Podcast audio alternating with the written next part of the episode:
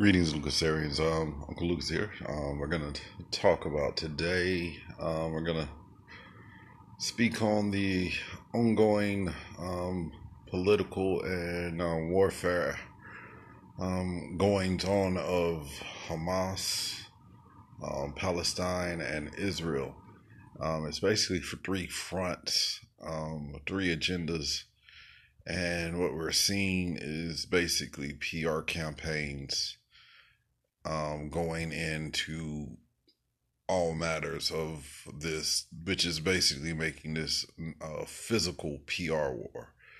Um, we have Hamas using PR to um, boasting its um, hold and its um, agendas, and we have um, actively trying to stop um, innocents from uh, being harmed as collateral damage in this conflict. And we have Israel being reactive to an attack to its innocence uh, people. And the whole matter is basically boiling down to an age old war, um, which goes back, if you want to go biblically, to Ishmael and Isaac. But in a sense, something that um, isn't seen nor mentioned uh, when you look at that aspect is Ishmael and Isaac were brothers. Um, Palestine and Israel are brothers um, of the same bloodline, if you would biblically put it that way. Um, different beliefs, but at the end of the day, we have two warring sibling factions um, being basically having the fire fanned by a outside instigator, which is um, could have ties to either side if you look at it. Um, politically, there's Hamas people in Israel, there's Hamas people in Palestine, there's Hamas people in uh, Saudi Arabia, Jordan, and uh, Lebanon, neighboring areas.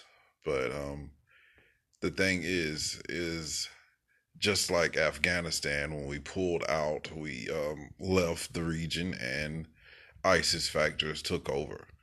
Um, what we're going to see in years to come is ISIS and Hamas type people are going to try to legitimize to actually be a country the same way we um, had Israel try to become their own country and stuff like that. Um, and here's the thing Palestinians do have a stake and do have a valid claim to having, to wanting to be their own nation, to wanting to have their own peace and protection within their country without being a captive. True. But we watching as Americans should understand Israel's point when you have basically a neighboring race or culture, um, you know, trying to um, legitimize their nation by means of genocide, by means of um, torture, killing, kidnapping, um, and um, holding hostage people for their political and monetary aspirations um, to um, gain what they need to have a nationhood. So, in a sense, it's a conflict that um, may have peace treaties come out soon, may have peace, but it will never truly have peace until all parties can come together and iron out something where it's not just walls on either side, uh, preventing a country from being a country. Um, and when you look at the geographical thing, you have um, a country that's trying to buy in to be a port city, to be um, able to have commerce and um, you know goods and services for the people, and you have a country that um, you know always gets aid from around the world due to its faith-based nation. So there is no pro and con on either side because you can find a fault on either side. Um, Gaza Strip was being bombed when Obama was in office, and it was being um, they were having attacks and warfare when Trump was in office, when Biden's in office. So, uh, the U.S. basically is just like monitoring, but they want to aid the welfare of our people that's there because we have people that are being held captive as well. Um, if you want to go back, we had um, situations happen there where um, they had hostages of ours before. Uh, Jesse Jackson came in and um, helped get those people home. But um, the thing is this it's a war that's no end is going to be in sight, even if there is a ceasefire, until these people sit down and actually broker democracy in some sense with countries and um, nations that's not really democracies. Uh, you have outside factions trying to use their stake and claim with the, um, you know, joint um, partnerships that they have within these countries. And in a sense, war is profitable. Um, you have um, people profiting if Israel basically has Palestine in control. You have people that will profit if Palestine has more of a stake in a say. Um, and that's the problem. Um, outside interests we're seeing all over the world is affecting different wars and climates. We like um in Ukraine, you know, you have the Ukrainian people, their um, government, their country, and then you have Russia. Um, Russia is backed by many countries, China, you know, and in a sense, China can watch um, and try to navigate what they're going to do in Mongolia and other places by what they see Russia doing. So if you were China you like, you know, at some point we might want to take Mongolia back. We might want to, you know, get that imperial China borders back. Just like Russia's trying to get the USR, SSR, sorry, um, borders and countries back. And they're really not nice about how they do it. And like what we're going to see um, in coming years is conflicts between countries um, trying to take other countries. Expansion is going to start back in other countries because resources are getting scarce. If you don't believe resources is getting scarce, think about the cost of wheat with the Ukraine thing. Think about the cost of certain things and goods and services whenever we have a conflict they go up oil prices go up whenever there's something in the middle east. These are things that's going to become more and more as weather and other climate change type things take hold of the world. We're going to have people fighting for resource rich land. Like ukraine is uh, rich in wheat and agriculture so of course russia wants it. It has starving people um, Taiwan is going to be something that we're going to have to watch the world as the world watches going to have to watch to see um, if you know Taiwan isn't in some conflict like Ukraine eventually. Mongolia the same you know? Uh, and if we even look at things like this we have uh, at our southern border in the U.S., we have potential to have, um, you know, factions of an ISIS or Hamas type nature take hold in countries like Haiti, um, and in countries in South America with FARC and other in um, other groups trying to take hold of power in um, southern um, Hispanic countries and what we're going to see is when resources get scarce, those strong armed um, agendas and strong armed, um, you know, we need the resources. They have the resources. We take the resources because of our military might type things happening. So what's the what's the win for the world in this is basically we're gonna have to give people seats at tables that we necessarily wouldn't have seats to have discussions, to have real talks on sustaining peace and sustaining support for people so we don't have innocence in crosshairs of just you know people fighting for their voice their stake their um, livelihood um, their children's rights you know their rights to food water you know shelter. Um, we're gonna have that. So that's age old. Uh, i will say um, from the American side of things, we are a young country. We haven't had as many of the problems that um, some of these countries are facing, but we're not too far away um, in our country from having such type um, issues take hold, like um, socialist parties trying to take uh, over government. We're we're seeing that with you know MAGA um, trying to take hold in America, where it's a sense where it's classism and racism to this extent.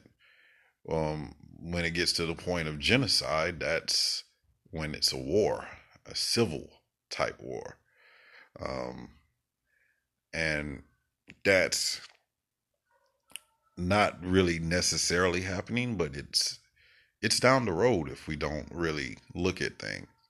And we've tried to stop um, collusion with countries like Russia at our borders, um, and Nicaragua and Cuba, and even Venezuela. But um, you know, in Venezuela, it's pretty much we we know that Russia has influence and we keep an eye on Venezuela. So if they ever put someone in office that is pro communism, pro Russia, um, then yes, we will have that threat at our backyard.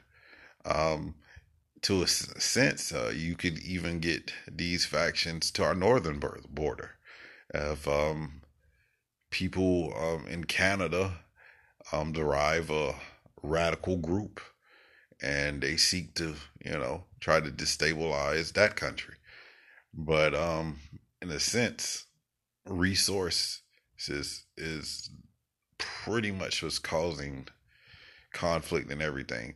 The reason Biden pushes for green, low emissions, and um, clean cars is to, in a sense, wean us from oil dependency our dependency on Middle East nations for oil. Even though oil is traded in US dollars, you know, which helps stabilize our um, economy,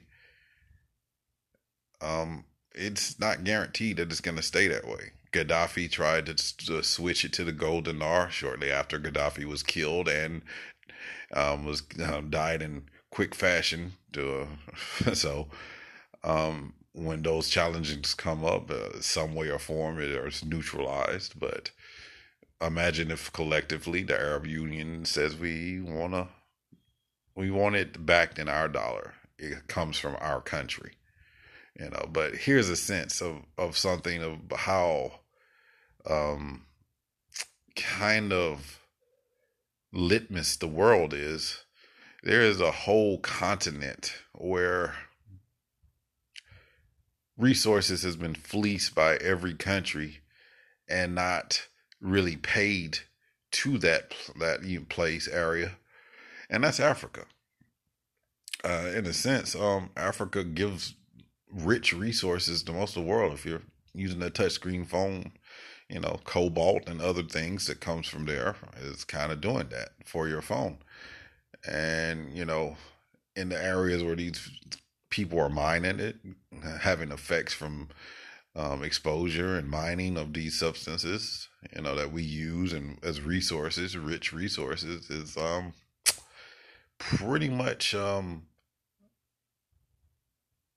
like um, getting warfare and constant bombardment from warlord groups because it's backed by um, the other countries in a sense to they need these these um, people to stay in conflict because if they ever unify, then their resource rich pipeline is getting cut off.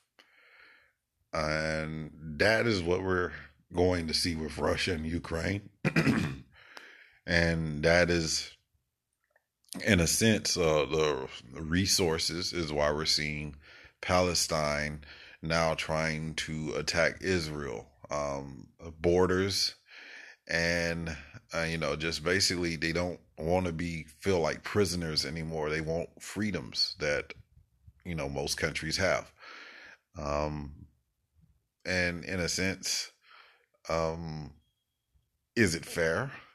I leave that up to your in your minds but politically uh warfare is not fair but in warfare there is a need that's trying to get served by one side attacking the other. If we attack them, we can establish this. If we attack them, we can gain this. If we attack them and conquer them, we have this. That's warfare in general for all stakes, even when you go back to feudalism, you know, um, if the you know, a campaign was waged against another country, then they did it for riches, resources, and uh, to expand their boundaries. Um, this isn't new, um, but the way we are seeing it played out now is more visible. It's more visceral. It's more um, it's more seen. So when you see horrors like children and elderly and people being slaughtered uh, it's triggering no matter what side you're on. Um, no matter what side you see it from it's or happen to it's triggering. It's a trigger notion. So there um can be no fix but peace. You know, one side, if one side wins, the other side still feels that they are being oppressed. So the only path and pathway and solution to less bloodshed, less conflict, less uh, argument, um, political disagreements, religious disagreement is a peace. And will we see that in our lifetimes? Maybe, you know. Um, but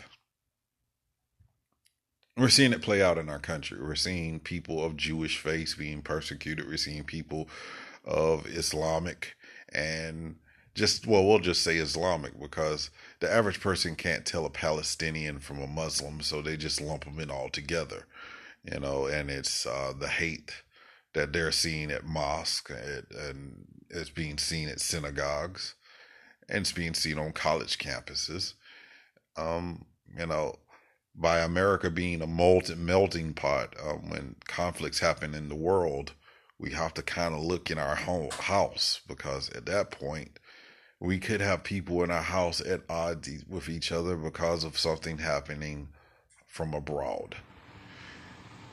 And the ramifications of this is the same thing that's going on in Israel.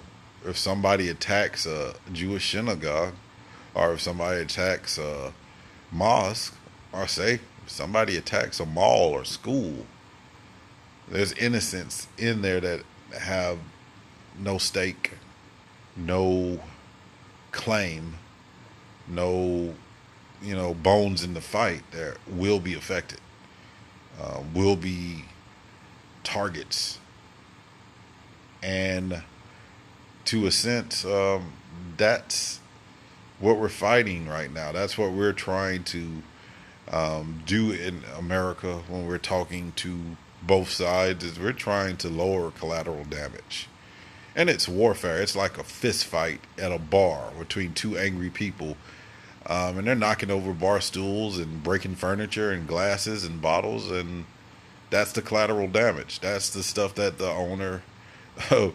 uh, that the people of that bar are going to have to pay for, or, or, or, that the countries in this matter are are seeing, are feeling. You know, the collateral damage. You know, that hospital doesn't only serve Palestinians; it serves uh, Jewish people too. That hospital, you know, doesn't necessarily have any. You know, you have to be this to be cared when people taking a Hippocratic oath to care. Um, so, what the world's kind of needing is peace accords, so more peace accords, and more outside com- countries that do have interests, basically condemning both sides. Um, we're so pro Israel that we won't condemn, you know, the the collateral damage from them. We're so anti Hamas that we won't um, speak up on the fact that um, people that are not Hamas in Hamas target rich areas have rights and need protection resources too and it's owed to both sides to do that. How do you protect a resource convoy that can be robbed for AIDS warfare? You can't. You and with so much rival territory to bring the caravans through, you can't guarantee it's going to get there. You can't guarantee that Hamas or another country might not take hold of it. You can't. And um, with constant bombardment of airspace, you can't even guarantee that we can make a drop of it. So we're going to see this situation just get nastier, uglier, if there is no strong peace talks or no strong actions from other countries condemning both sides.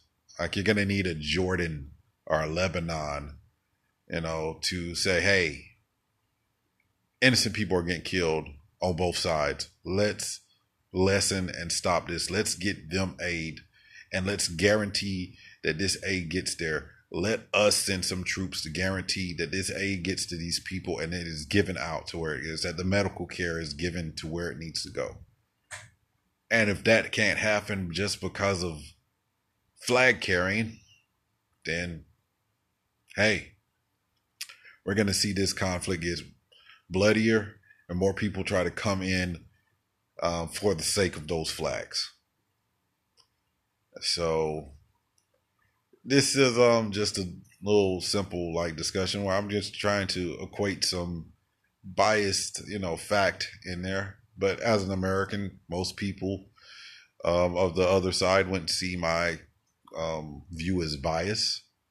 Um, so I'm trying to appeal to that those people, those listeners, and just say yes. I see as an American, I can see your claim, but as an American, I can see the the gray in between of like how many innocent people of your of your flag has to die and how many innocent people of the other side have to be butchered or die for this cause before you see that like you're basically hurting your own people and others. Um and it's gaining no ground in your matter. It might cause people to want to come to your calls when you you know try to do um you know false flags or righteous flags i guess. Um but in a sense in today's age, it can be seen. There's somebody that probably had a good filming of a rocket taking off and it didn't quite clear or ignite to propel and it fell down. And it fell down on something that hurt and harmed innocents. You know, if you're the other side and you fired that rocket and oops, you you know, fired on your own people, of course you're not going to want to take responsibility. You need angst to continue your war, to get to your means of what you started that war for. So you're not going to take responsibility. Of course, you're going to play the blame game and you're going to pass it off. of course, they're not going to take responsibility for it because um, then that makes them look like you, uh, in a sense. Um, that makes them look like they're um, being vile, evil, and vengeful. You know, so where is the good in war? There's never good in war on either side and in between. You know, um, you know, you can see where like you can see over here if we started a war tomorrow in the United States civilly, it's going to have reverberations around the world. There's going to be countries that do commerce with us that's going to be affected because they can't get their commerce done. They're going to have countries that's wanting to get their products, their goods in America to sell to help their country that can't. Corporations are going to fall. You know, you got people to our north and south that's going to be hurt. You know, what happens when you have a conflict within a country? Oh, well, we got to tighten down borders. That means even with the process of legitimately coming in as a citizen, you can't. You know, it's pretty much neutrality at that point. Nationalism first. And in America, we haven't really exercised nationalism for a while. We we tend to take in a lot of people every year, but here's the thing: um, people are starting to take advantage, just like in the Israel and Palestinian thing. Hamas is starting to take advantage of you know, hey, they're going to bring aid in. Uh, we can feed our troops. We can um, take care of our troops with that if we seize it. So that's the whole crux of the matter. It's like three factions, as I said in the beginning. It's three people trying to um, gain for their cause. Three people trying to like keep their cause going. Granted, Hamas is not Palestine. Palestine is not Hamas. Um, Israel is not the U.S. and the U.S. is not Israel. But all these parties are now in this fight. So in the end, how can it be fixed? How can it be minimized? How can you de-escalate this without all coming to the table? A little something to think on, a little something for you to um, carry in your conversations with friends and family. But um, that's all I wanted to leave here today. I've been asked what I was going to touch on this subject. I didn't really want to because of just such anger on either side, such strong opinions on either side. It's um, kind of a hard subject, escape and escape bias, but um, we'll see what you all think. Um, hit me up at legionlucas at gmail.com and you know we'll continue this subject a little bit more as we watch how this plays out um, in the world and plays out in um, TV and news. Um, thank you for your time. And as always, love, peace, and happiness.